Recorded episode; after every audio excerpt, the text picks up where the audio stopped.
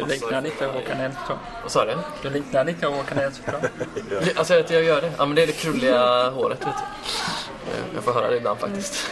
Jag är så avundsjuk på ditt hår. Alltså, ja, om bara tittar på visering.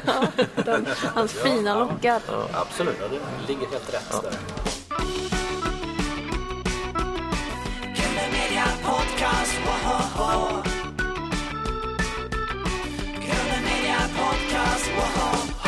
Välkommen till Gröna Media Podcast med mig Magnus Eriksson och eh, Jag och Erik Jensen också. Ja. Och idag har vi förflyttat oss några meter ut på um, lokal. ja, till Bengan. Bengas. Mm. Och vi har äran att eh, ha med oss eh, Anders Lagerfors och Nelly Dahltrade. Välkomna Pale Honey till våran podd. Ja, Hur är läget med er? Det är bra. Hur mår du Anders? Jag mår också bra. Faktiskt. Ja det är fint. Och vi med. Ja, Nej, men det, det känns som grogrund för en fin intervju då. Verkligen. Ja. Det är härlig stämning här tycker jag också. Vi är inte ensamma i lokalen. Nej, precis. Och det, det är ju fint att få göra en sån här intervju ute på lokal Ja, i hur? de här tiderna. Verkligen. Eh, vi har ju varit hänvisade till telefonintervjuer. vill ni presentera er själv för lyssnarna i? Eh, Jag heter Nelly. Jag eh, spelar trummor i bandet Pale Honey. Ja, Ja, jag heter Anders och eh, jag spelar gitarr och bas eh, i Pale Honey kan man säga. Ja, Du är också vår producent. Ja, producerar också. Och du, du kom ju med som fast medlem för ett tag sedan. Ja. Ja precis, man kan väl säga egentligen så här att vad vi valde, vi valde kanske att göra det mer offentligt eh, den här gången. Eller så här, för vi har spelat ihop sedan 2014 kanske, eller 15, alltså så här, någonting. Det är många år i alla fall. Ja. Som, och vi har betraktat oss, oss som ett band, eh, oss emellan då, i många år också. Men, eh, men eh, officiellt, ja precis, så kände vi att nu gör vi en förändring till den här plattan. Det känns kul. Men har det just varit någonting i det att du är producenten. En producent Precis. håller sig lite vid sidan av liksom. Ja, men alltså, ja, men absolut. Ja. Det, alltså, det blir ju så att sitta på två stolar. Ja. Eh, så kändes det bättre nu i och med att vi, vi gör allt som ett band gör. Vi har, vi har varit ute jorden runt i stort sett. Ja, herregud. Ni är liksom. beresta verkligen där alltså. Och alla de här äventyren och då växer man, man växer ihop till en eh, tight, tight, tight fa- familj liksom. Alltså, så då känns det roligare för den här plattan också att gå ut med det så. Det blir, det blir eh, en roligare process tycker jag. hur var det att spela på hela jorden runt-resan? Ja, hur var det? Intensivt kan man säga. När man eh, reser och turnerar så sitter man väldigt mycket i bil eller eller väntar på flyget eller sitter på ett flygplan. alltså för att spela i 40 eller 60 minuter på scen. Men det är väldigt roligt. Alltså vi får ju se så många fina ställen och träffa så många människor. Så det känns väldigt konstigt att inte göra det just nu. Men eh, det ska bli väldigt kul att fortsätta sen när man kan åka på turné igen. Mm. Ja, om man kollar er hemsida så har det ju varit digra turnéprogram eh, senaste åren. Liksom. Ja, och det var, ni har varit ända bort till Hongkong jag förstått. Ja, det var väldigt speciellt.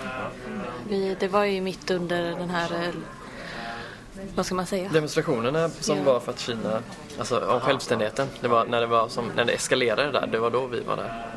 Ja, och det var, vi blev inbjudna just av den anledningen för att en väldigt, eh, ett eldhjärta där ville visa världen lite om Hongkong och han ville ge vissa en chans att se hur det är där. För det är ju annars kanske inte resmålet många väljer. Alltså om man skulle ska åka till Asien. Men det var så fint där. Och så Ja, det är min himla- favorit. Men Pale Honey är utan tvekan min favorit. Ja, favorit. Kanske inte gigget, men själva allt runt spelningen. ja, Det var staden och människorna. kul. Ja. ja, det var fantastiskt. Hur togs ni emot eh, av publiken? då? Har ni en stor publik där? Eller? Ja, alltså det som skedde var, som blev lite besvikelsen var att i och med att det var väldigt eh, mycket demonstrationer och det var mycket polisvåld och det var, det var väldigt mycket som skedde när vi var där. Så blev det också att eh, det, stadsdelar stängdes ner och blev lockdown kan man säga. Liksom. Och det var så, här. så att de sa ju, det var ju nära att hela, till att börja med var det nära att hela spelningen blev inställd.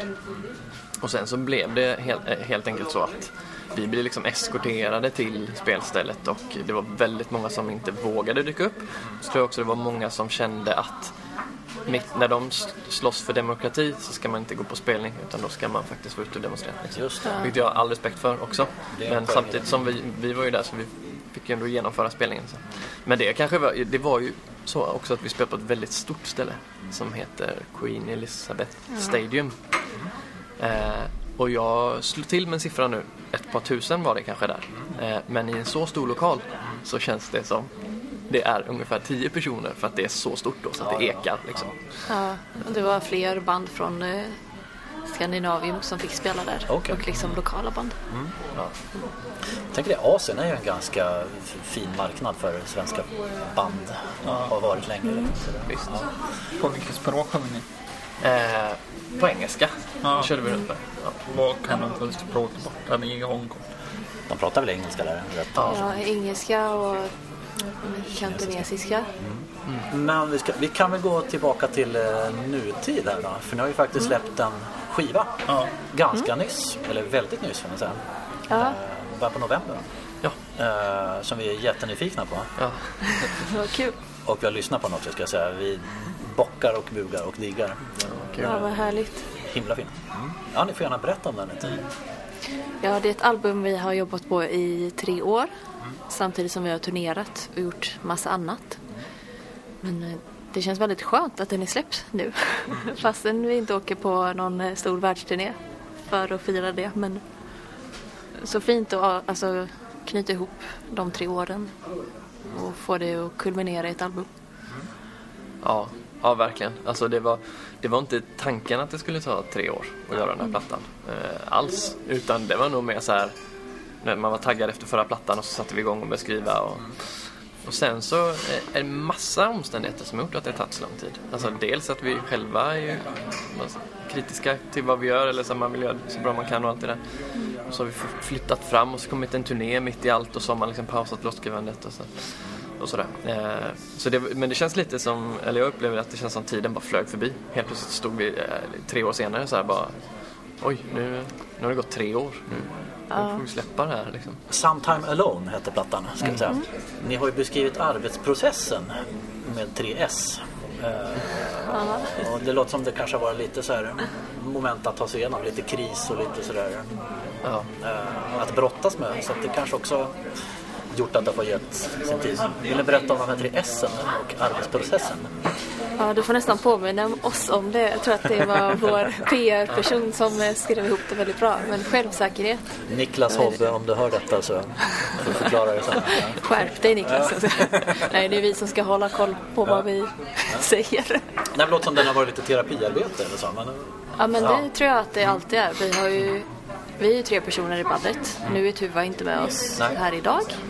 Hon har inte dött, men hon, eh, Hon finns där ute. jobbar precis. Ja, ja, kanske lyssnar på det. Ja. Tuva är ju gitarrist och sångerska i bandet. Då. Var är hon någonstans? Hon jobbar i en skola, eller på en Ah, skola. Hon sjunger ju, så det är väldigt... Hon får ju nästan bestämma vad vi ska sjunga om också. Det, hon har lite veto där. Eller så. Ja, precis. Och Ja. så skriver vi låtar och texter tillsammans.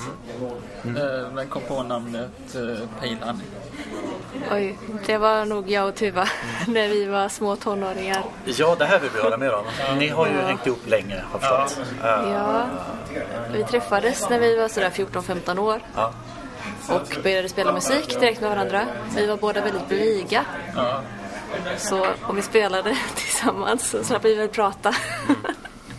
Ehm, Musik är ett språk som ja, men precis. förmedlar mycket utan ord. Ja, Absolut. Jag minns liksom eh, året där jag lärde känna Tuva som att vara väldigt, väldigt nykär. Liksom, att vi hängde väldigt mycket en sommar. Och man bara kände wow, vilken underbar person. Självfrände. ja, men verkligen. Och eh, vi spelade musik med varandra och med andra. Och Sen så bestämde vi oss för att nej, vi ska nog starta ett band själva. För då kan vi bestämma lite mer om vad vi, vi vill spela och tycker om. Och vi måste ju välja ett bandnamn och då satt vi med så här, eh, vad heter det, ett, en uppslagsbok. Ja. Och bara valde ut ord vi tyckte om. och sen så gillade vi ordet honey väldigt mycket. Och var tvungen att bara, det finns redan säkert ett band som heter det. Måste ha till ord. Så det var lite, det var inte så romantiskt liksom. Det är ingen jättebra historia bakom varför vi heter Pale Honey.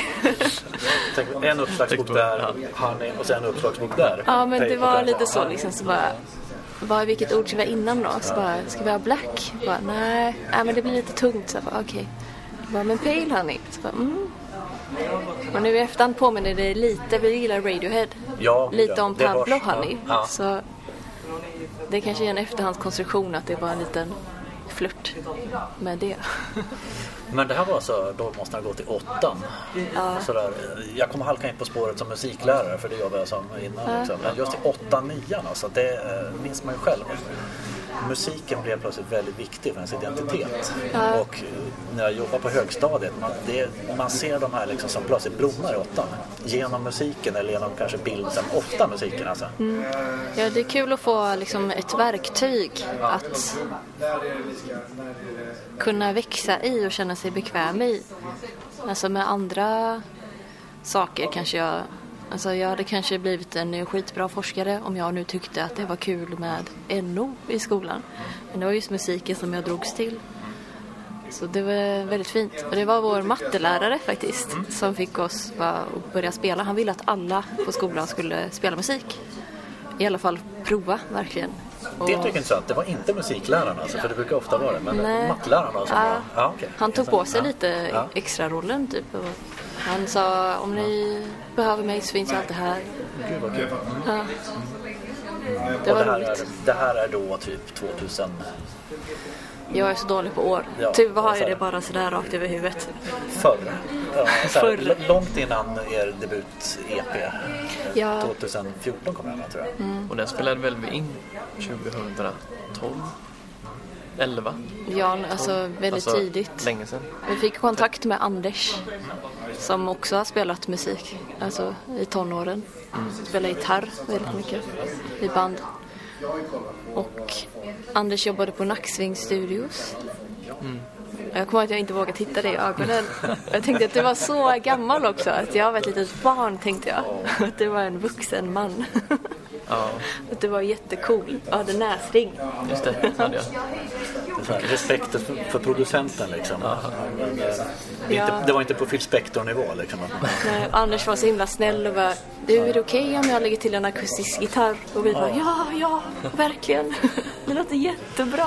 Ja, visst. Ja, men, så du var med då redan från början och producerade liksom? Ja, då, jag, fick, eh, jag hade ett projekt eh, då med eh, en organisation som heter Kultur ungdom. Eh, det var ett projekt som jag drog igång tillsammans med eh, en kille som heter Mattias Tell som gick ut på att då, jag måste tänka, då kanske jag var 22 eller någonting, 23. Då upplevde jag att många, det var massa band jag ville jobba med och spela in men det var, in, det var omöjligt att få finansiering för det. Och i, är man i sin unga 20-årsålder så har man inga pengar. Eller så här. Så det var, ett- det var liksom ett stort problem hela tiden. Jag- Och jag hatade det hela tiden. Ekonomin skulle hela tiden stå i vägen för om man kunde ju få göra, liksom, spela in musik helt enkelt. Det var skittråkigt. Så då snackade jag med Mattias och vi gjorde en, en grej att, att jag kunde göra en bra deal med, med studion. Han kunde få eh, loss pengar från eh, reg, Västra Götalandsregionen eh, för att då satsa på unga band som ja, skulle få spela in helt enkelt. Då fick folk anmäla sig och skicka in och sådär. Och då, då, då, då var det första gången jag fick höra. Eh, då var det inte Pale Honey, då hette ni faktiskt So Geeks. Aha. Då, eh, då fick jag höra en demo där eh, och tyckte det var asgrymt. Så jag kände att det finns, fanns någon nerv i det som bara var klockren. Verkligen. Och sen så, och där startade egentligen det, kan man säga. Sen har du ju spelat in alla våra album. Efter det, alla Ja, Det är låtar. bra. Varit med Är det alla. du som filmar alla en video? Nej, jag filmar ingenting. eh, Jag gör inte. Nelly filmar jättemycket. Ja. Jag såg GT Sings Out of My Mind. Det är en jättebra video. Och eh, vem är det som filmar den? Get these things out of my head. Ja. Eh, som vi hade med på förra plattan va? Ja, Ja, precis. Det är en eh, kille som heter Johan Stolpe som har filmat den. Han åkte med oss på turné när vi spelade i Göteborg, Stockholm, Malmö Och Köpenhamn. och Köpenhamn. Just det. Var väldigt intensivt. Jag tror att vi fick ihop så här tio sovtimmar totalt. på de fyra dagarna. Det är inte fy skam. Nej, var ett, eh, efter. Pustervik. Ja, precis. Men efter Pustervik som var sista spelningen så minns jag att eh, eh, Tuva grät backstage. Jag grät i bilen. Anders drack sin öl. Och bara, det var lite konstig Vi var nog väldigt vibb. trötta där. Ja, vi var extremt trötta. Och stackars Johan fick vara lite vår eh, psykolog där också. Alltså han fick inte bara filma massa utan han fick lyssna på när vi bara Ja, jag var så trött va. Alltså, vi har ett litet röd tråd med terapispåret här ändå tycker jag. Ja, precis. Ja, Filmar han med telefonen eller det var filmar? Oj. riktiga grejer. Han hade en riktigt eh, stor eh, kamera. Jag tyckte lite synd om honom när han fick någon idé. Så skulle han packa upp allt det här. Liksom. Det var mycket att bära för honom. Just det. 90% rodda, 10% eh, filma. Liksom. Ja, ja. Och den är en jättebra video och den påminner lite om Eva Dahlgren. Om ni har sett eh, Taxi. Eller Jag har inte sett den? sett den eh, faktiskt. Nej. Nej. Den får vi kolla på. Ja, vi kanske har den. Ja, Vi måste hylla er nya skiva. När jag har börjat lyssna så kan jag inte sluta. Det, jag älskar det. Ja, snällt. och jag älskar ert sound. Ni kallar det minimalistisk rock. Det känns som det är liksom olika skikt. Alltså vi har dina trummor som en stadig liksom fura mitten. Och runt om det är det liksom olika lager som ni kan switcha off. Ja, Punklarmiga gitarrer och det är syntmattor liksom. Eh, Det tycker jag är en... skiktmusik Ja. som ni Men det- skitbra med. Den här plattan framförallt också är ju en, en spretigare platta än de två tidigare. Vilket eh, jag tycker är asgött att det är så. Alltså faktiskt. Det är liksom... Eh, jag vet, det är en grej som vi har sagt mycket i intervjuer så här, men det, jag tycker det stämmer så mycket med att vi, till den här plattan så har vi varit mycket mer modiga med vad vi vill göra liksom. Och med det så menar jag liksom att det eh, alla ramar man har för att göra musik annars eh, känns som vi har lite bara skitit i. Och så bara låtit eh, vi har bara liksom gjort det, ja men verkligen gjort det vi vill. Det låter enkelt och klyschigt men man har så mycket spärrar i huvudet på hur saker och ting ska låta och vad, vad som är okej. Kommer detta funka ungefär liksom. Och det känns som till den här plattan vi bara sket i det totalt liksom. Tog upp massa gamla influenser och bara lät det bli den plattan istället liksom. Just det. Och influenser hör man ju verkligen så. Man hör ju allt från kraftverk liksom till... Ja. Men det är så Många- kul med influenser att även om vi själva inte är direkt påverkade Nej. av eh, säg en artist eller ett band eller en genre så är det så många lager i musik att alla lyssnar, man hör ju saker och kanske glömmer bort det men sen så kommer någonting upp så här, liksom ett litet minne och bara ja men du om den personen har gjort det så får jag väl också göra så. Alltså det där ramverket du pratar om. Liksom, varför får inte vi använda en liten subbas istället för liksom en basgitarr? Ja. Det är väldigt fint på det sättet. Ja, ja visst. Vilka är inspirationskällorna? Jag tror att vi alla tre har så olika inspirationer. ja, det har vi ju. Att eh, det är kanske därför det blir bra. Ja. För då blir det liksom inte en konceptskiva. Jag tycker inte att vi är så himla inne på att nu ska vi göra en rockskiva eller nu ska vi göra en popskiva. Utan Verkligen, och vi, och vi är också så här, vi vill inte upprepa oss. Alltså fjärde plattan kommer bli något annat. Man får inte glömma bort eh, liksom, varför man eh, sysslar med det i grund och botten liksom. Och det är ändå det, det är ju för att vi älskar att göra detta liksom. Eh, och det är våran lilla konst vi sysslar med liksom. Och den måste få förnya sig liksom. Sen är det inte alltid att folk kommer tycka om det. Så är det alltid när man, eh, om man pushar sig själv i någon riktning liksom. Men eh, jag tror det, ja, det har varit en sån grej eh, att vi vill inte, vi, vi, vi tänker inte upprepa oss. Tänk, vi kommer inte göra en till Devotion, vi kommer inte göra en till Sometime Alone. Utan Alltså vår, jag tror att en stor del av vår så kallade inspiration är att vi alla sitter och jobbar på låtar på eget håll. Och sen så ses vi inför ett album och alla får lyssna på vad alla andra har gjort. Och att det kickar igång verkligen någon så här Wow, det här var asbra. Det här ska vi jobba med. Och det här. Inte den låten, men den här låten. Det, Ja. vi vill ju inte göra om en låt som vi redan har släppt heller, liksom. Del två. Hur ser den här processen ut då? Är det, går det smärtfritt till eller är det sådär att Jag tycker ändå att det gör det. efter att ha jobbat tillsammans så länge? Ja, men, liksom, man kan varandra ja, men- utan och innan. ja, men- Hur ärliga kan man vara Ja, liksom? men du jobbar ju med fler personer, så att du kanske har mer och... Ja, men jag tänker så här att, eller så här, jag känner verkligen så här när vi, vi, nu känner vi varandra efter alla dessa år så sjukt väl. Så att nu vågar man, vi vågar liksom spela upp grejer för varandra. Och för att, jag, jag tycker det kan vara så sjukt naket att komma med en demo. Man har suttit typ och plinkat på en gitarr i köket och sitter och nynnar lite till den liksom. Och så spelar man in det på telefonen och sen spelar man upp det för de andra. Det, är- det är väldigt, det är väldigt naket helt enkelt och det är väldigt avslöjande ungefär. Eh, och det, det, det krävs lite typ mod att, att göra det och se reaktionen hos de andra. Liksom. Eh, och där känner jag att eh, Även om det har liksom funkat bra tidigare också, men till den här plattan så har det varit eh, verkligen så att man kan spela upp vad som helst. Det finns, och det har också gjort liksom att då har kanske några så riktigt bra guldkorn kommit fram där för att det är så speciellt. Liksom. Sånt som man själv kanske har hört så "Nej, men det där är inte bra, skit i det. Liksom. Ja, och någon annan bara, jo, Det jag vill ja, verkligen göra någonting med den här. Ja. Så Men det är liksom inga sura miner för det heller. Det är det. Alltså jag tror inte att någon av låtarna på plattan var en av mina originalidéer. Men jag Jo. sitter inte och surar för det, att bara... Men alltså bara, bara man kommer igång. Vi är bra på att jobba som ett team tror jag. Och lyssna på varandra.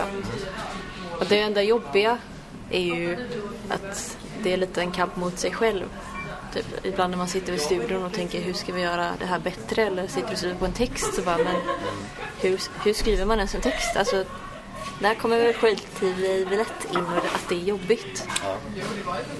Men i slutändan tror jag att det blev jag tycker det blev bra. Jag är väldigt stolt över det vi har gjort. Är det den där prestationsdjävulen man får liksom utmana Ja, men precis. också? Ja. Balans mellan utmaning och trygghet. Liksom. Mm. Ja. Podcast,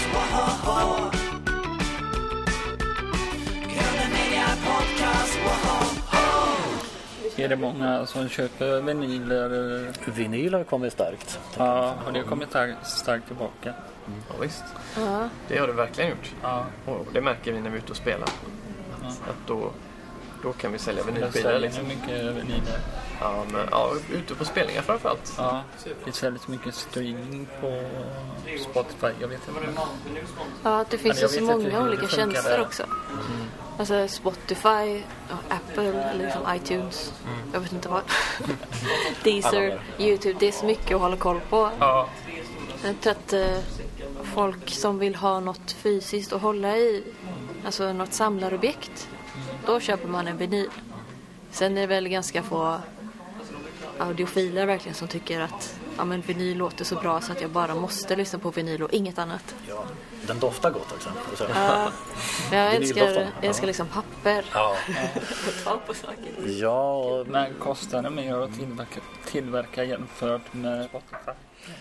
Ja, Spotify är väl eh, inte så... Jag tror att det är gratis att lägga upp men det är inte vi som gör det. ja. Så vi betalar ju några som får det jobbet. Och vinyler kostar väldigt mycket att trycka. Så därför är de dyra att köpa också. Det, Ni skulle spela på Pustervik som blev inställd. Och så har ni någon ny spelning på gång.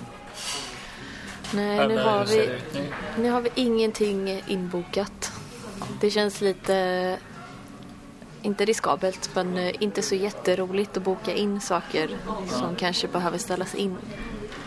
Vi kanske får rida ut den här eh, covid-19-vågen innan vi bestämmer oss för att göra någonting.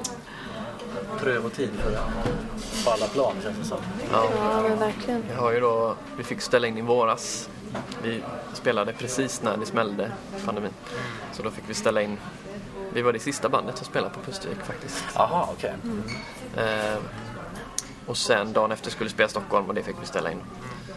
Eh, sen fick vi ställa in den här turnén nu i november också. Så det känns som vi har maximal otur där. Men eh, samtidigt är ju situationen som den är. Ja. Det är inget att göra åt. Eh, men nu kanske vi är lite mer, jag skulle tro att vi kanske är, vi är nog lite mer försiktiga nu tills vi, nästa gång vi går ut med att vi ska spela så kanske vi vill vara lite mer säkra på att det faktiskt går. Vi vill inte ställa in en tredje gång. Eller så blir det tredje gången gillt. Jag har sett att vi ska göra online-konserter. Har ni- funderat på det? Ja, men eh, det har vi tänkt på. Vi gjorde en liten sån här livestream där man ser liksom direkt så att det inte är inspelat. Eh, när vi släppte albumet. Men det var väldigt enkelt från mobiltelefonen bara. eh, men eh, vi ska kolla på möjligheterna för det. För det behöver ju fortfarande vara några personer som träffas då. Så behöver vi se till att det går säkert till. Också. Jag brukar säga Thomas Tileva, han gör det offline. Digital fika kör han. Ja, Digital fika. pratar man i somras här om. Just hans digitala fika. Men eh, sitter han och spelar musik vissa då? Ja, så bjöd han in gäster. Uno Svenning. Andra som gör det online också. Vad mysigt. Men jag tänker då kanske ni utnyttjar studion lite mer. Studion är ju då Nacksving. Det är ju gammal klassisk eh, proggmark. Ja, det det. Eh, det, här är ju, det här vill vi höra lite mer om. Det, det liksom, jag har själv varit där faktiskt. Jag minns en sån här ljuskrona i taket. Ja, så, så, det är så vinklar, som labyrint liksom. Ja, verkligen. En härlig atmosfär det verkar vara där. Ja visst, det är det. Det. Jag har ju liksom min, jag har ju varit i, i, studion eh, ja, sedan jag var tonåring egentligen. Halkade in på ett bananskal kan man säga. Eh, och idag så har jag liksom min egna studio i studion kan man säga också. Så jag har mitt rum knökfull med prylar. Är det sant att det finns små lönngångar liksom, man kan hitta? Ja, det är, alltså det är eh, man skulle kunna göra en egen, ett eget poddprogram om, om den studion kan jag säga. Eh, För det är sant, det finns så, det är så, jag och Isak då, Isak som äger studion. Vi har, eh, ja jag har så mycket historia. Vi, hitt, vi hittade, vi kollade på en vägg vid ett tillfälle. Och så hittade vi gamla, eller Isak hade hittat gamla bilder från Stadsmuseet. Där det var från, eh, ja, från studion då. Som var tagna på 30-talet tror jag det var någonting. Och så kollar vi på bilderna och så jämför med, för det är målningar och sånt där. Så jämför vi allting och så bara, men fan då, i så fall skulle det varit en dörr här. Och så kollar vi och så bara, och så ser vi i, att det bara, men det är ju för fan en dörr här. Alltså fast den är igenmurad då.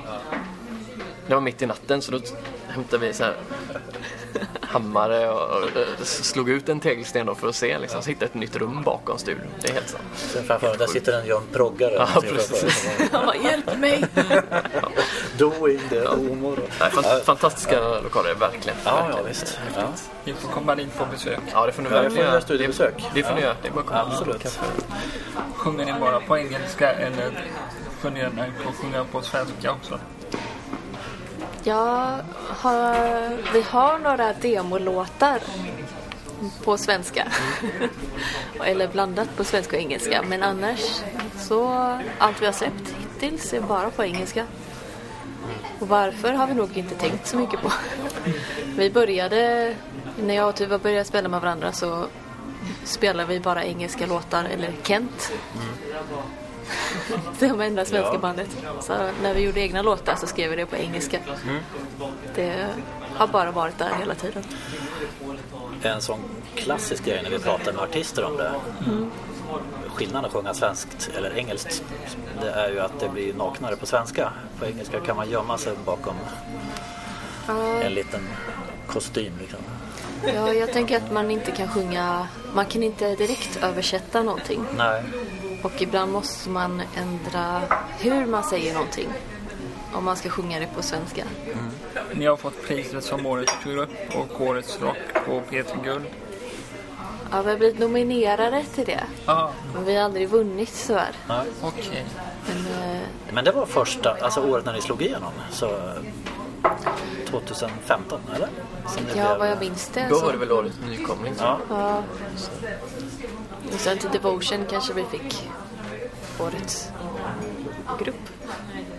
Nominering. Jag minns Ja, det inte. var, det var, ja, no, jag kommer inte ihåg. Det känns så så himla Årets länge sedan. Men alltså vilken skjuts framåt direkt liksom. Ni blev recenserade i Sunday Times också vet jag. Där, Ja, det var första väldigt året. roligt. Ja. Alltså första albumet så blev omskrivna runt hela världen. Ja. Det kändes så overkligt. Och så här, vara med på en liten bild visserligen men framsidan på Metro i Storbritannien var också väldigt sjukt. ja, overklig känsla liksom. Mm. Ja. Var ni på P3 Guldgalan? Ja, vi har varit där en gång tror jag. Har vi varit där två gånger? Och suttit där. Man får ju sitta bland alla andra som är nominerade. Och så får man se om man vinner eller inte. Det kändes lite nervöst. Men annars ser man inte så mycket av framträdande när man, där man själv sitter. Jag tror att det är väldigt mycket mer för TV som det är Ja. tänkt för. Ja, på TV ser man men jag har aldrig varit eh, sådär. Nej, mycket folk var det. Är Frottera sig med liksom, artistvärlden för första gången då liksom. Var det en konstig Ja, det var- Eller kanske ni hade gjort innan också. Så. Nej, vi brukar inte gå på så många mingelgrejer och sånt där. Men Det känns som att vi lär känna folk genom att ha spelningar tillsammans istället. Eller gemensamma vänner. Liksom. Men jag vet inte. Det är lite konstig stämning så här. Man ska mingla och folk känner varandra Spela lite branschigt. liksom, Ja. vi Skapa satt- kontakter. mycket Ja, men, yta. precis. Ja, men det kan vara lite ytligt typ att någon frågar vem man är och så säger man att man själv spelar i band och det inte är ett större band än vad de är. Eller en artist så går de vidare till nästa person. Det finns en hierarki liksom. Ja, just det. Men det var någon väldigt rolig person där på P3 Guld som inte ville säga vem han var. Det minns jag. Att vi satt bredvid honom och bara, så vad gör du då? Bara för att småprata lite. Han bara, satt där med sin scarf och bara, nej jag vet inte vad jag gör här. Nähä, okej. Den, en, den enda okända liksom.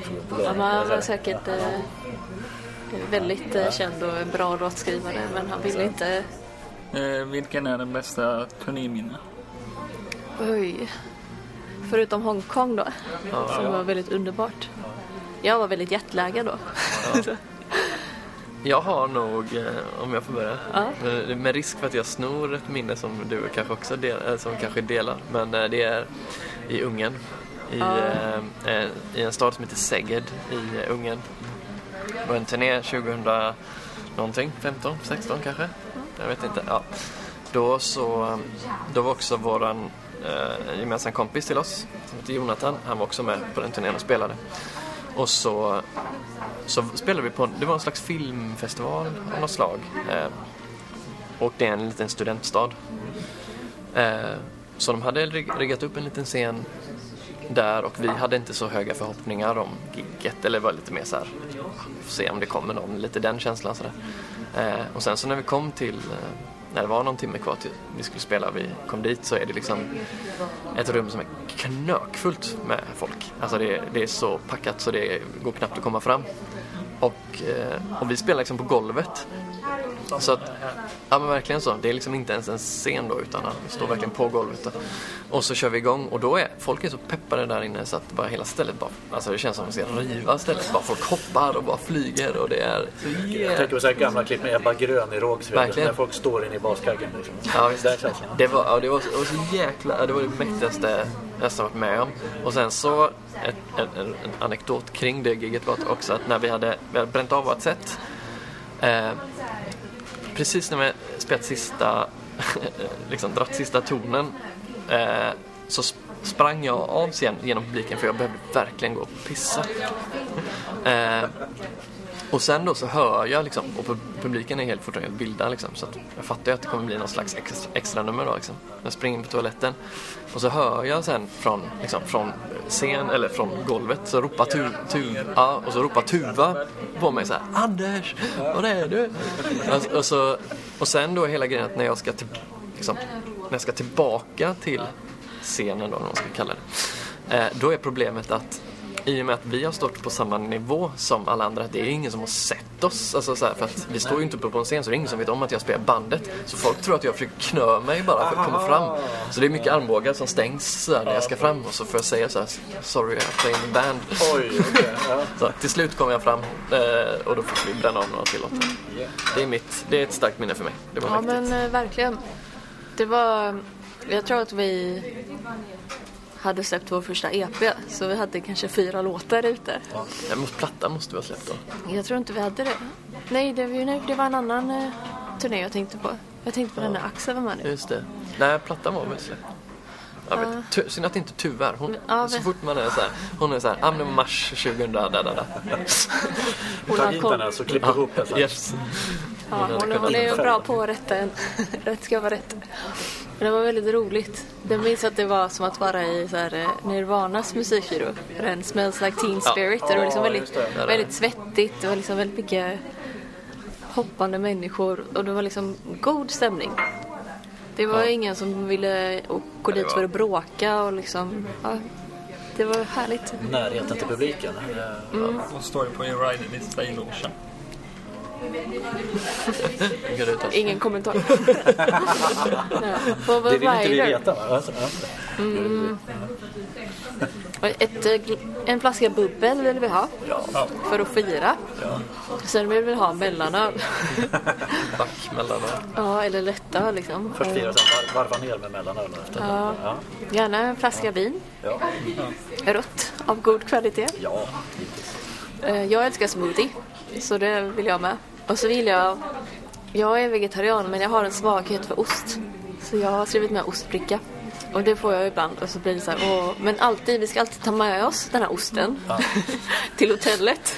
Och liksom så här, lite ost och kex och så bara, ja men det blir så här gott för lite snacks. Men vi glömmer det alltid. Vi glömmer alltid osten någonstans. Besvikelsen när man kommer till hotellet. Ja. Vem fan var det som tog ost? ja. Titta på alla era turnédatum, alla dessa ostar ni har försakat. ja, precis. Ja, men, eh, Royal och Sing-låten är en fantastiskt bra låt. eh, Och eh, video. Jag kom eh, musikvideon till. Eh, Real thing. Ja, Vad kul. Tack eller först och främst. på själva idén. Ehm, vi hade kollat väldigt mycket på Stranger Things som är en serie som finns att se på Netflix. Som är väl lite sci-fi. Jag vet inte om det är skräck men eh, Ja, jag har inte sett den. nej, den är lite så här läskig och obehaglig. Ja. Och eh, det är samma kille som spelade in eh, Get These Things Out of My Head-videon, så Johan Stolpe. Som har gjort Real Thing-videon. Och vi bollade egentligen eh, om vad vi skulle göra. Och han hade också sett den serien och tyckte den var sjukt bra. Så då valde vi att göra någonting lite på det temat. Ja. Och vi är hemma hos Tuvas pappa när vi spelade in den. Ja. Jag tror att det tog två eller tre dygn att spela in hela filmen. För det var bara Johan Stolpe och vi tre. Så han fick sköta ljuset och filma och liksom regissera oss. Och jag och Tuva gick till Snabb affär här i Göteborg och frågade har ni hockeyutrustning vi kan få låna? Eh, gitarren är. Precis, och så bara, ja det var väldigt roligt att bara bolla idéer. Ja. Det var en, en sån grej, så bara, du borde ha en kniv på din gitarr Tuva. Mycket gaffatejp gick åt under inspelningen. Har ni gjort bort er någon gång på scenen? Ja, det har vi. Eller så här, jag har eh, klantat mig jättemycket en gång på scen. I, när det kommer till att spela fel om man säger så. Eh, det kan jag bjuda på. Eh, det var när vi var i London på ett ställe där just det, vi har haft jättemånga bra gig i London. Men det här, allt kring den här spelningen var dåligt. Det var dålig stämning det, eh, i lokalen, det var en dålig promotor, det var, det var, allt var, det var ingen bra liksom. Och då så, så vi var helt, det var en sån dag, man var så stressad. Och så spelade vi. Och så körde vi igång en låt. Eh, och jag inser när jag spelar den att jag har startat i fel tonart då. Och så tänkte jag att, och just i den låten så kommer Tuva in med sin gitarr efter ett tag. Nå- då tänkte jag helt plötsligt så här att jag skulle göra, och så kommer en liten paus då också. Så då fick jag en så här dum idé om att jag ska, då byter jag tillbaka till originaltonart. Eh, så jag liksom, så jag räddar mitt misstag ungefär. Det, det är liksom det sämsta beslutet jag har tagit när det kommer till detta. För då blir det så att Tuva står ju och sjunger då, i den tonarten jag spelar i. Och sen helt plötsligt så byter jag tonart. så, så för henne blir det ju helt, det, blir, det, blir, det är helt omöjligt. Alltså, det hade, jag skulle ju bara fortsatt. Och så skulle hon ha- bara ha flyttat upp ett band på gitarren så det varit löst. Just det, ja, det var bara så. Ja, det blev en sån, eh, ett hjärnsläpp eh, totalt från min sida. Så att, eh, det var en, en god blick där. Det fick man med all rätt. Eh, Ja, det var, det var så den, eh, det, det tycker jag, eh, den räknar jag in som, det där är att göra bort sig på scen. Ni, ni är självlärda på era instrument. Eh, för det är liksom ingen uh, kulturskola eller någonting i bakgrunden. Liksom. Att ni, ni bestämde där i högstadiet att nu plockar vi upp de här där. Ja, nästan. Ja, Tuva är skolad i liksom klassisk piano okej. när hon var liten. Och sen fick hon väl välja ifall hon ville gå i sång eller piano. Eh, och det var väl mer en ekonomisk fråga än intressefråga och då valde hon piano. Eh, och jag har väl tagit någon så här, jag, min mamma ville att jag skulle lära mig spela fiol när jag var liten enligt Suzuki-metoden. Vilket funkar för vissa, liksom väldigt dis, mycket disciplin. Men eh, jag hade inget intresse inom det. Så det lät ju bara för jävligt och var väldigt tråkigt. Ehm, Jag lärde mig inte ens spela Blinkelera stjärna eller någonting sånt. Så. Men eh, när jag träffade Tuva i åttan så det fanns instrument på skolan. Så då började vi spela med varandra och då var väl inte bestämt om vem som skulle spela vilket instrument. Men eh, vi båda sjöng också. Eh, men jag tyckte om trummor. Jag minns liksom första gången jag klarade av att spela liksom fyrtakt.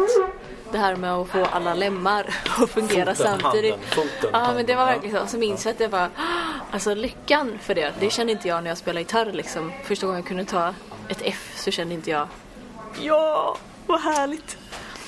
Så det är ändå, det är någonting som har växt, alltså växt till att bli en stor kärlek till mig. Att spela trummor. Jag eh, gick kulturskolan i årskurs fyra. Eh, var det när jag var liten. Man, man fick prova på en massa instrument, kommer jag ihåg. Men då visste jag väldigt mycket från, från barndomen så visste jag att då ville jag bli gitarrrockstjärna. det var liksom det som gällde så det var inget snack om saken. Så då fick jag börja med akustisk gitarr. Liksom. Eh, och så. Eh, men så, nej, så jag fick ju det och sen så började jag spela något band där på kulturskolan och, och har haft massa fina gitarrlärare genom åren. Du Massa lite fina... Vad sa du? Du liknar lite Håkan Hellström. Det- Alltså att jag gör det? Ja men det är det krulliga håret vet du. Jag får höra det ibland faktiskt. Jag är så avundsjuk på ditt hår. Alltså, ja, man bara tittar på det ser. Hans fina lockar. Absolut, ja, det ligger helt rätt där. Nej men så jag, jag, så jag har fått lära mig den. Så. Sen tror jag det är så här, du lär dig inte ett instrument om du inte är väldigt intresserad av det. Alltså, Precis. det krävs ju, du, att få ta lektioner, vilket är jättelyxigt och kul, är ju ett verktyg för att sen kunna få jobba på det själv och utvecklas. Ja, jag tänker också det här, det här de som går den eh, absolut motsatta vägen, eller motsatta men, men de som verkligen utbildar sig sönder och samman. Eh, det blir liksom en annan ett annat universum, förstår du vad jag menar? Ja. Det, det blir, alltså när jag fokuserar på teknik, alltså, Jag tror att det är väldigt bra att vara tekniskt kunnig eh, och man får väl själv känna efter om man tycker att det, tekniken är viktigare eller om det är, alltså klart man kan ha feeling även om man är teknisk men att kanske bara lite mer intuitiv. jag tycker det, det kan ofta förstöra någonting i den här känslan man vill åt. Mm, När det mals sönder i någon slags eh, skolad, eh, förstår ni vad jag är ute efter? verkligen, Alltså, eh, verkligen. Alltså vi har ett agg, i alla fall jag, har ett agg mot så här. Det är en typ av män som jag kallar för jazzkillar. Och det är inte alla jazzmusiker som är sådana och jazz är ju väldigt brett. Men det är just de här väldigt tekniska som ska påpeka om att du spelade lite otajt där. Så bara, Musikpoliser ja. Ja men lite så. så bara, mm. Och att ibland när vi har haft spelningar så kommer det fram och bara Jag tycker det är så intressant att eh, det har gått så bra för er fastän eh, du sjunger liksom falskt på hela första plattan. Så bara, Va? liksom massa sådana saker. Så bara, mm. bara, kan man du ens ska- ta ett F-maj 7? Och jag bara, Nej, men det är väl inte svårt om man väl lär sig ackord. Ja, och så eller ska man svara liksom att ja, kan, tänk att det har gått så bra för oss ändå. Det kan du fundera på varför det har gjort. Liksom. Ja, det kanske finns andra parametrar liksom. Nej, men det, det finns ju liksom en... eh, Det är lite beror på vilken genre man rör sig i också. Eller vad man vill komma med sitt musicerande eller sin konst eller vad man ska säga. Men, eh, spelar man teknisk hårdrock så behöver man ju sitta och öva. Liksom. Så. Men, eh, men, men så som vi har skapat musik så handlar det ju egentligen det är bara det som Alltså man känner det hela tiden. Det, det sitter, det är nerven det handlar om på något sätt. Och då kan det på fullt allvar alltså vara en styrka att inte vara så skolad. I, alltså, du, du, tänker, du får inte tänka i regler kring ditt musicerande för mycket så här, utan gör det som känns bra. Låter det bra? Så att om, man, om man spelar gitarr, slå på en distpedal på max. Låter det, om det låter gött så låter det gött. Då gör man, då kör man på det. Alltså, så här. Ja, man kan höra sig fram till väldigt mycket. Om jag nu är inne på det du pratar om, manliga jazzmusiker, manligheten överlag inom musik. Alltså, eh, musikbranschen har ju varit mannens värld. Men det här pratade jag med Stina Velocett om i förra året. ja, Men just att just producentstolen är fortfarande lite sådär männens domän. Har, har ni pratat om den biten liksom? Jag tycker bara det är väldigt skönt att Anders är Anders. Han är Ja, en fantastisk ja, människa och råkar vara så jävla bra tekniskt och har jobbat i studio i hela sitt liv. Ja, det, Ja. Nej, jag tror alltså för oss, om man tänker så här, mellan mig och Tuva och Nelly så jag vet att jag talar för oss tre nu att mellan oss så finns det liksom inga kön. Nej. så, eller så här, för det, det, det, så det är inte ens, jag har inte ens tänkt tanken som helt ärlig. Alltså, det är så att, att jag är ju kille och är just i detta fallet den som producerar. Men det skulle, så som vi jobbar ihop så skulle lika gärna kunna vara Nelly eller Tuva eller så här. Och vi har olika, och sen, så är det så här också, vi har olika styrkor i bandet. Eh, den som är bäst på någonting kanske tar mer ansvar där. Den som är bättre på någonting annat. Så, så, så, så det är ju... Eh, det är så bara. Ja. För oss helt enkelt. Vi är ju väldigt demokratiska. Ja, Och precis. sen så du har ju en skicklighet som jag och Tuva inte har. Du kan ju all studioutrustning och teknik. Jo men det är för att jag håller på med studio halva mitt liv. Men Precis. jag kan, det finns miljarder grejer som inte jag kan där. Alltså det är det jag menar med att vi kompletterar varandra. liksom. Att man, det, det är ju tillsammans som det blir vi. Helt enkelt. Det är tillsammans som vi gör på hela liksom. Ja, men visst. Och Det var inte på något sätt eh, så att jag ville på Nej. något sätt Nej, sänka, nej, sänka nej, nej, en fantastisk nej, nej. manlig producent här. nej. Jag, jag, Jag kan fick- jag hade med mig hennes, det. Stinas perspektiv. Hon sa, Ja. hon berättade så här. Men det är sant. Och det, Hon har ju er, eh, erövrat sin... ja. Men Hon är det, så jävla grym. Hon är fantastisk. Jag tycker det, det är en viktig, eh, liksom, om man ser eller märker en röd flagga inom något samarbete. Då ska man eh, inte ta illa upp men också försöka ta sig ur situationen på ett så bra sätt som möjligt. Alltså, hade vi jobbat med en annan producent innan Anders som hade behandlat oss väldigt dåligt så hade vi inte haft någon referensram. Vi var väldigt unga när vi började spela musik. Men jag hade kanske inte haft modet eller liksom ens vetat att det var ett alternativ och säga nej. Så vi är väldigt tur som har hittat varandra. Och vi får ju alla fria händer alltså i det vi skapar. ja. Och det känns väldigt skönt att nu om vi i framtiden säger att vi vill jobba med en annan producent bara för någon, någon skiva. Då träffar vi den personen, känner av personen, bara är det en vettig person? Annars så bara, det finns massa andra. ja. Men det är viktigt att våga leta efter rätt samarbete liksom också. Ja, och eh, jobba med personer i så fall som förstår vad man... Alltså som, att det inte bara ska handla om hur ska vi, eh, hur ska vi få in dig på P3 liksom. Eller så här, Ja. alltså, ta, jag tycker det handlar om, alltså det, det är så mycket, mycket, mycket viktigare musik. Att, att få hålla på med sin egna musik eh, är ju någonting som är bland det mäktigaste man kan få göra. Så det tycker jag är viktigt att man bejakar det då. Så att en duktig producent är ju någon som också förstår det, vad värdet i det och kanske då jobbar med den personen så blir det det den personen.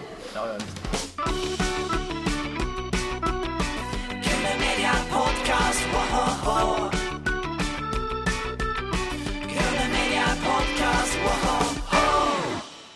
inte vore musiker, vad skulle ni vara då? Bra fråga.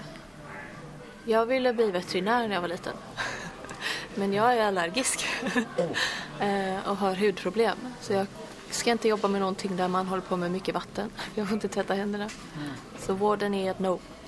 Men eh, jag eh, ritar en del och fotar. Jag tror jag hade velat bli... Alltså, jag går igång på papper. Och det här taktila och känna på olika... Så här, ja men... eh, Gud. Jag vill jobba med att trycka eller designa saker, sitta och rita och illustrera. Är du inblandad i omslagsbiten I allra högsta grad. Det är så? Du Nelly har ju designat rubbet. Ja. Ja. Där är det lite intressant, alltså om man drar en parallell till att vara tekniskt kunnig jämfört med intuitiv. Det är väldigt jobbigt att eh, ha någon stark intuitiv känsla till det man skapar men inte ha någon teknisk kunnighet. Alltså typ att rita händer så känner jag hur, hur den ser en hand ut. liksom, hur ska jag kunna måla det här? Och jobba i program och så.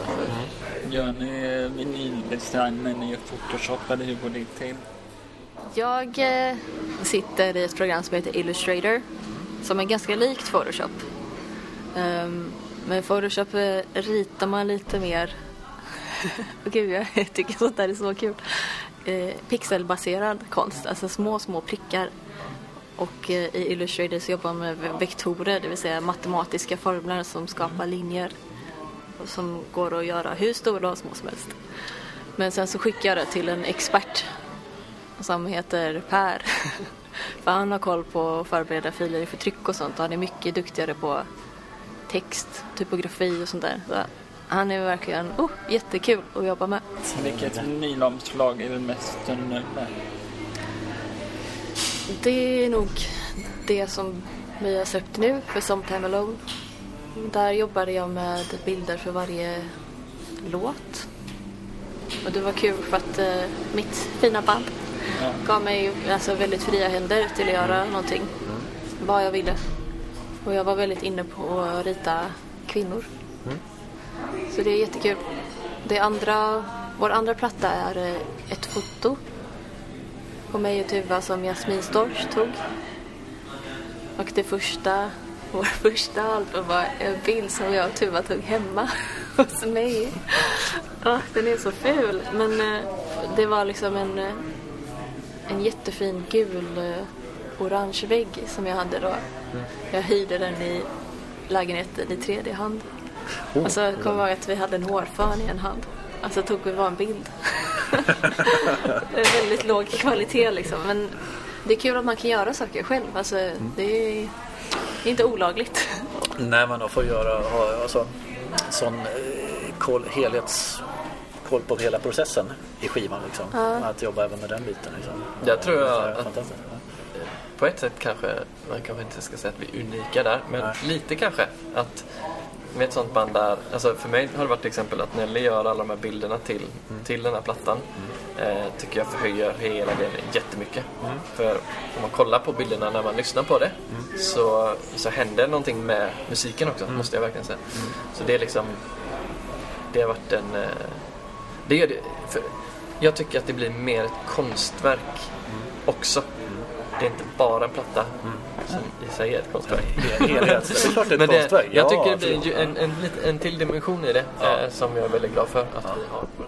Ja, Kan du ha det som fotoutställning sen ja. väggen så här? Ja men eh, det kan jag ha. Jag kommer gärna kolla Och då kommer prestationsångesten in och så känner jag nej. Det är jättesmart. Nej. Jag får göra lite Ja. fler Kan du grejer. ha musik och så fotoutställning till? Ja, det var faktiskt en väldigt bra idé. En, en tanke jag fick när jag hörde musik. Ert sound. Det är minimalistiskt å ena sidan men det är någon slags ljudlandskap ni gör. Har ni funderat på att göra så här teatermusik eller så här soundscape eh, konst slash musik?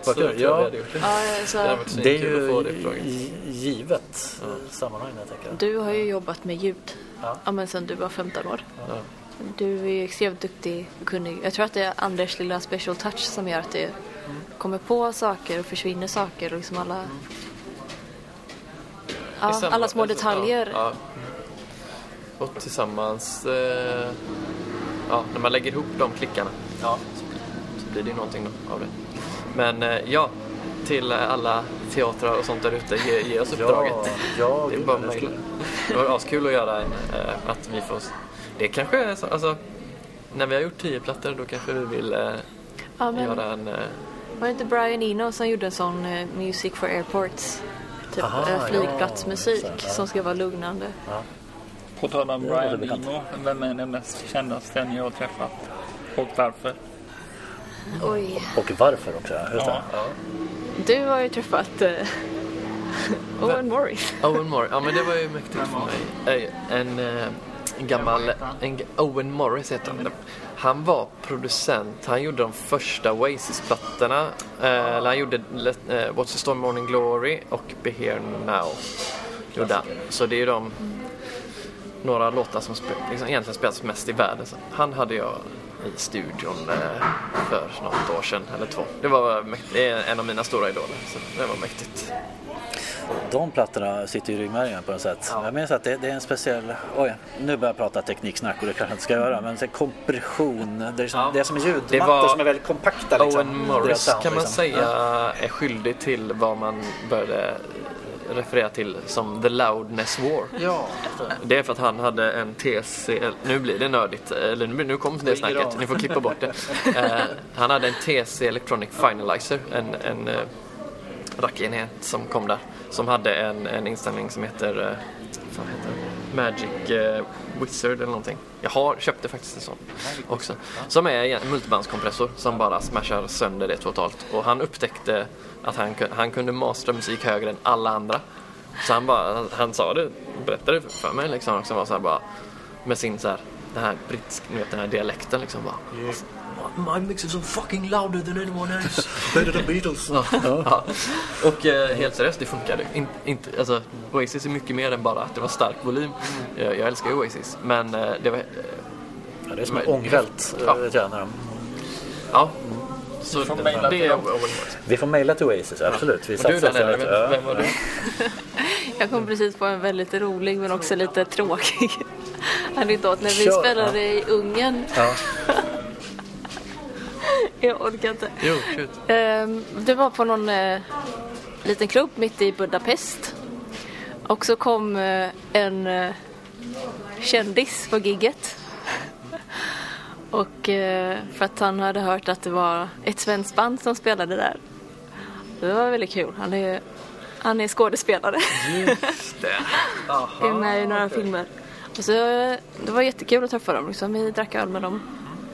Jag trodde att han var typ 17 år. jag trodde han var någons son. Så jag satt och pratade med honom sådär. Liksom, och typ var helt starstruck och bara wow. Men sen gick vi ut och till en eh, klubb i närheten och drack drinkar och dansade.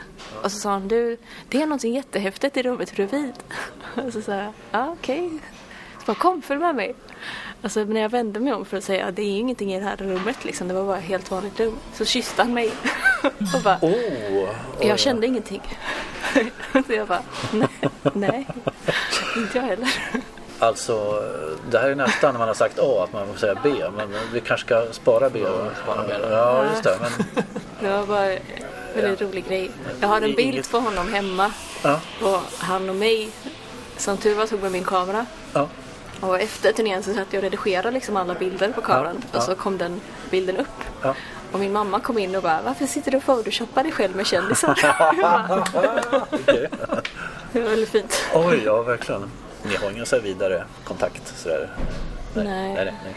Jag har inte fått munsår från den erfarenheten heller. Nej, så jag känner det, inte att det är ingen- någonting jag behöver ta upp. nej. Hur kopplar ni av på fritiden? Oj. Jag lyssnar mycket på musik. Men det är lite jobbigt också för att eh, då har man alltid musik i öronen. Ja. Mm, Jag har börjat eh, lyssna på poddar. Ja. Så det är väldigt kul att få vara med i en podd själv. Min favoritpodd är nog Så funkar det. Ja, Anders och Måns. Ja, Anders och Måns. Ja, den är fin. Den är rutinerade. Verkligen. Vad lyssnar du på för musik? Mycket eh, olika såklart. Jag har senaste år, eh, eller lyssnat på en, eh, en artist som heter Bombino, har gjort i många år. Men jag har just nu snöat in lite på han igen. Eh, från Nigeria är han om jag inte minns fel. Eh, jättebra musik. Sjukt. Man kan säga att han är en modern Jimi Hendrix skulle jag beskriva honom. Väldigt, väldigt bra. Väldigt bra på gitarr. Alltså att det är intressant. Bombino, Ja. nigeria, Sväng, nigeriansk. det svänger, det svänger som fan. Nice, det får vi kolla upp. Ja. Eh, hur är det med Iggy Pop då? En fågel har viskat i mitt öra, kanske ditt också, att de har haft med Iggy Pop att göra. Ja, det var han som kom då. Ja.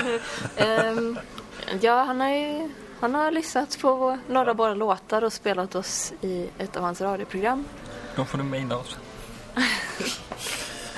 Till Iggy Pop då, om man lyssnar på det här då. Ja. Ja. och sagt att det låter väldigt bra. Sen eh, har vi inte hört någonting av honom. Ja, vi ville verkligen vara förband åt honom när han eh, körde sin lilla senaste turné här. Liksom, vart skulle han? Han skulle inte ens till Göteborg. Men jag tror det var Köpenhamn, Stockholm, kanske Malmö. Han känns ju som en sån kan, som kan hålla på i evigheter liksom. Ja, Inte som Men, Keith eh, Richards, men nästan. ja, otroligt roligt och inspirerande tycker jag. Liksom. Han verkar vara väldigt gosig. Alltså, Ja, fin verkligen. person. Men det var radiokanalen gör tror jag. Eller han, han radiopratare där. Ja. Precis. Ja. Ikon. Ja, det var jätteroligt. Det var så himla fint att vakna upp till det. Hur kom ni i kontakt med Pop? Det var han som lyssnade på vår musik. Han har ju ett radioprogram så jag tror att han, är- jag tror att han är jätteduktig på att hitta ny musik. Alltså även små artister och band. Så det var bara han som spelade oss på radiostationen. Och så fick man liksom höra av andra. Jag tror att han bara säger en mening om oss men vi bara Åh, vad coolt! Det är ändå Iggy Pop. Ja, kul. Men har ni blivit så riktigt starstruck där någon gång? Förutom Iggy då. Alltså, jag tyckte det var väldigt, väldigt coolt när Lou Reeds manager mejlade oss och skrev att han ville jobba med oss. Det är fint. Och jag googlade honom och det första som kom upp var att han hade slått någon i ansiktet och blivit tagen av polisen och jag bara, ja men det är ändå bra att ha en manager som gör sånt åt en. Om man hade velat. Men eh, det blev ingenting av det. Jag tror att jag svarade och så fick det rinna ut i sanden. Apropå Lou Reed, jag måste säga, det, det är en sak jag tänkt om er. Att Velvet Undergrounds ljudbild alltså. Eh, Vad intressant. fin- finns det någonting där? För det, det är Jag en lyssnar inte på jag dem. Jag, jag lyssnar typ kanske på fem band. Det räcker gott. Ja. Waiting for the man är en av mina absoluta Ja. favoritlåtar. Ja. Jag gillar att spara musik. alltså, jag har det som små skatter. Alltså när jag verkligen känner att nu, nu vill jag verkligen lyssna på musik. För ibland saknar jag på det där. Jag saknar känslan av att bli kär i en låt. När man bara vill lyssna på en låt om och om och om och om och igen. Ja, är Att, så därför sparar jag musik som jag vet att så här, ja, men jag vet att jag kommer tycka om det här. Så då lyssnar jag inte på det förrän den känslan infinner sig. När jag bara, nu måste jag ha det här. Ja. Väldigt dåligt för då får jag inte uppleva lika mycket. Men, Nej, men det, det var ju ett fantastiskt tips måste jag säga. Man inte, man inte nöter sönder det utan vår, vårdar det där. Ömt liksom. Förut var jag inne i Bob och då, är jag inne. Ja, du är ju stor Bob. Vi har intervjuat alla, alltså det finns inga som har intervjuat så mycket som Bob Hund. Alltså. Var för sig. Eh, hela bandet en eller två gånger. Martin Kann liksom. Det är Det, ett av Sveriges bästa band, håller med. ja, ja, de är ju fantastiska. Helt bra. Vad är ni mest stolta över? eh, mest stolt över? Jag tror att det är att vi har gjort så många låtar och spelat så mycket med varandra. Och fortfarande är vänner. Ja, ja, jag instämmer med det. Jag är stolt över att vi har eh, gjort vansinnigt mycket gig, så mycket turnéer. Suttit i små, små eh, minibussar, eh, ingen sömn, eh, trötta. Alltså allt det här, allt, många år av detta. Eh, och det känns som att vi är mer taggade än någonsin på att bara fortsätta. Alltså på ett sätt. Att allt detta, vi har bara växt tillsammans av det. Med lilla Pale Honey-familjen. Hur kommer nästa skiva att låta då? Det får vi se. Ska man fråga producenten. Nej, vi får se vad det blir. Det beror på vad vi är i livet tror jag. Alltså i och med, det blir så. När man skriver musik att det återspeglas mycket vad, var man befinner sig i livet på något sätt. Så jag, Vi kan ju vidare också och komma med förslag annars. Kanske det.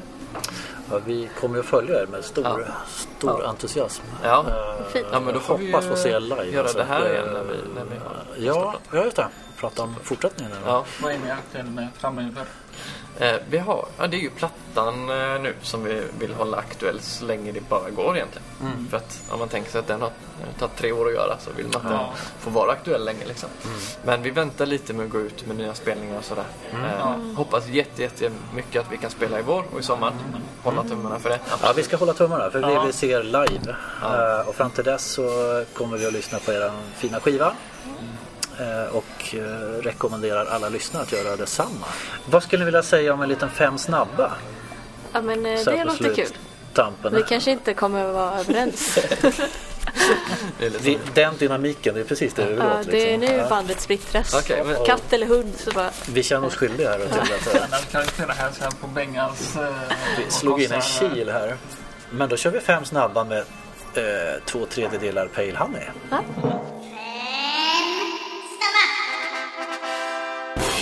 Kaffe eller te? Kaffe. Kaffe. Det är rätt svar. Säger jag som har kallt te. jag- Ja men det är ju kallt ja. Ja, ja, men det, det är det värt. jag säga. Matte eller musik? Musik. Matte eller musik? Tänker du på er lärare där? Så att jag får kanske så. Kul! Jag som googlar Musik. Ja. Eh, vinyl eller Spotify? Har man Spotify Premium så gillar jag Spotify. Men annars... Ja, vad säger vi nu då? Jag måste Ja. säga någonting annat. Ja, jag gillar... eh, Ja, vinyl. Gitarrbaserad ljudbild eller syntmattor? Gitarrbaserad ljudbild. Eh, direktsändning eller förinspelat? Oj, förinspelat. Förinspelat. Live eller studio? Live. Live. Eh, Är ni, hur är processen i studion? Är ni petiga liksom? Är det väldigt så, här, så att ni Nej. är perfektionister? Eller är det mycket Nej. slump? Nej? Ja, men slump. Ja. Helt seriöst. ja. Du har ingen aning vad du gör. Nej men jag Vad är det här? Ja, men per- Erase per- all. eller? som Per Gessle. Han är Ja. Ja. Indie eller rock. rock. Ni svarar ju rätt på samtliga här. Så vi är Alltså, klart jag gillar när det är så rockigt att det är tuntigt liksom. Vad är så rockigt att det är töntigt? Så Jag exempel. älskar Danko Jones. Aha, okej. Ja. Det känner jag. De bara tar in lite koklocka i band så här, sjunger om brudar. Jag bara, ja, han More sjunger om mig. Ja. Ja, precis. Om ni skulle få ställa en följdfråga till Andreas Weise, vad skulle ni ställa för fråga då? Oj. Vad tycker du är det svåraste med musik? Det kanske är en väldigt stor fråga, men Ja. Vad är det jobbigaste? Om ni fick önska gäst. Just det. Iggy Pop. Iggy Pop. Ja. Tuva. Ja, Tuva Lodmark Tuva Lodmark. Honey. Pale Honey. Vad skulle jag fråga? Ja. Matte eller musik? Ja. Svara rätt nu annars så. Ta ryker du. Hörrni, det var superfint att ha få prata med er. Detsamma. Ja, tack så mycket. Eh, och vi hoppas ni får en fin, fin framtid med bandet här nu då. Post-corona. Ja, ja, tack så mycket. Tack. Tusen tack för att ni ville vara med. Mm. Tack. Ja. Tack för att vi fick komma. Tack. Vad kul. Podcast, whoa, whoa. Media podcast, whoa.